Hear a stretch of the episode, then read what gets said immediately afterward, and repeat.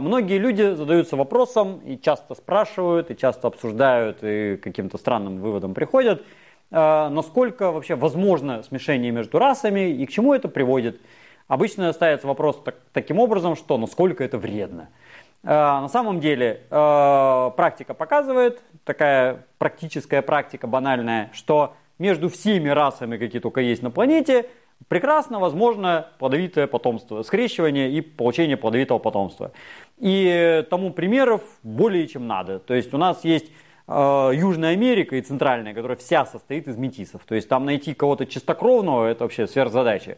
Вообще, более того, понятие чистокровности для современной расы – это, да и вообще не только для современной, для какой угодно расы, это какое-то очень странное понятие. То есть чистокровная раса возможна только в условиях очень жесткой, очень длительной изоляции. Ну, когда там люди сидят на каком-то острове в океане. И то, как правило, если мы чуть-чуть на них смотрим поближе, оказывается, что и там тоже есть метисы. Ну, например, одни из самых изолированных людей современности – это андаманские аборигены, которые сидят на Андаманских островах. Но среди них, даже так глазом видно, что среди них есть потомки еще каких-то индусов, арабов, европейцев и там бог знает кого, всех, кто мимо проплывал. Вот. А мимо там все проплывали, потому что это Индийский океан. И там торговые пути муссонные, да, в одну сторону, в другую сторону. Были со средневековья, еще там бог знает когда, там, чуть не до нашей эры. И хотя они сидят вроде в полной изоляции, и там тоже есть метисы.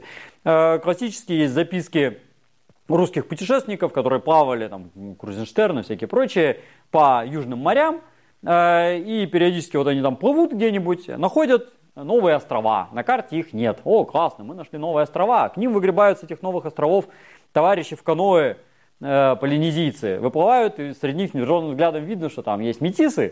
То есть островов на карте нет, а метисы уже есть. Это значит, что какие-то испанцы мимо уже проплыли, и на карту нарисовать поленились, а метисов оставить они такие успели.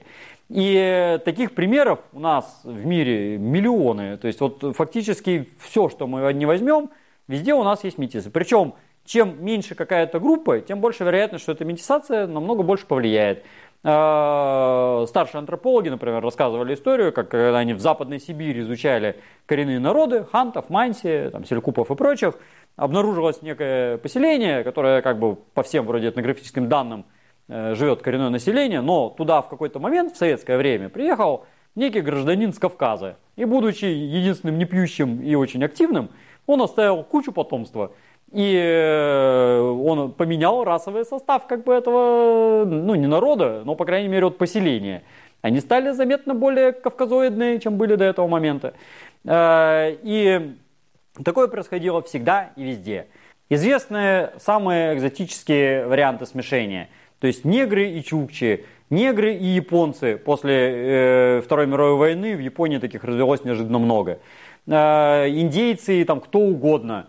И более того, тасманийские аборигены, которые сидели в изоляции на острове Тасмания на протяжении как минимум 18 тысяч лет, а то может и больше, они прекрасно давали плодовитое потомство и с европейцами, и с австралийскими аборигенами, и с маори.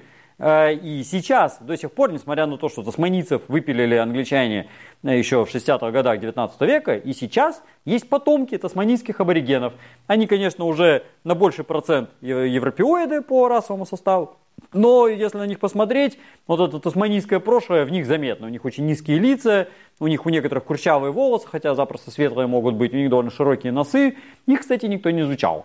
И тут мы переходим к вопросу, насколько это влияет на жизнь человека, вот это вот смешение. То есть расы мешаются все со всеми, и процент каких-то там неплодовитых, он там такой же, как и везде, среди кого угодно. То есть всегда бывают неплодовитые браки, но существование плодовитых гибридов доказано для всех рас. Даже более того, существуют народы целые сейчас, которые вот такие смешанные. Например, в Южной Африке есть такой народ колорит, цветные в буквальном смысле переводятся. Это помесь местных бушменов и котентотов с голландцами, англичанами и немножко неграми. И это несколько миллионов человек. Я уж не помню сейчас, то ли 2, то ли 4 миллиона. в Африке их живет, и прекрасно не плодятся. У них в среднем количество детей в семье больше, чем у тех же там негров или европеоидов в той же самой Южной Африке. То есть с положением у них все в порядке. И не только в Африке, где угодно абсолютно. И в Австралии, и где хочешь. Допустим, чистокровного австралийского аборигена сейчас не найти вообще. Когда генетики стали исследовать генетику, и была задача выделить ДНК австралийского аборигена, во всей Австралии не нашли чистокровного австралийского аборигена. Они все уже метисы. И пришлось выделять ДНК из каких-то волос, из коллекции. То есть с этим вообще вопросов нет. Но тут же находятся всякие личности, которые говорят, что ну, как бы то, что они плодятся, это еще ничего не значит. А на самом деле они там хуже приспособлены к среде. Тут есть такая тонкость, что это много раз изучалось. Изучались метисы и там тех же бушменов, гатентотов с европейцами, и там, не знаю, бурят с русскими, и там якутов с кем угодно, и вот этих негров с американцами, и там, ну, всех кого угодно. И смотрели, насколько они, правда, адаптированы или не адаптированы к тому, что получается. И вывод из этого единственно тот, что если у них какая дезадаптация есть, то чисто социальная.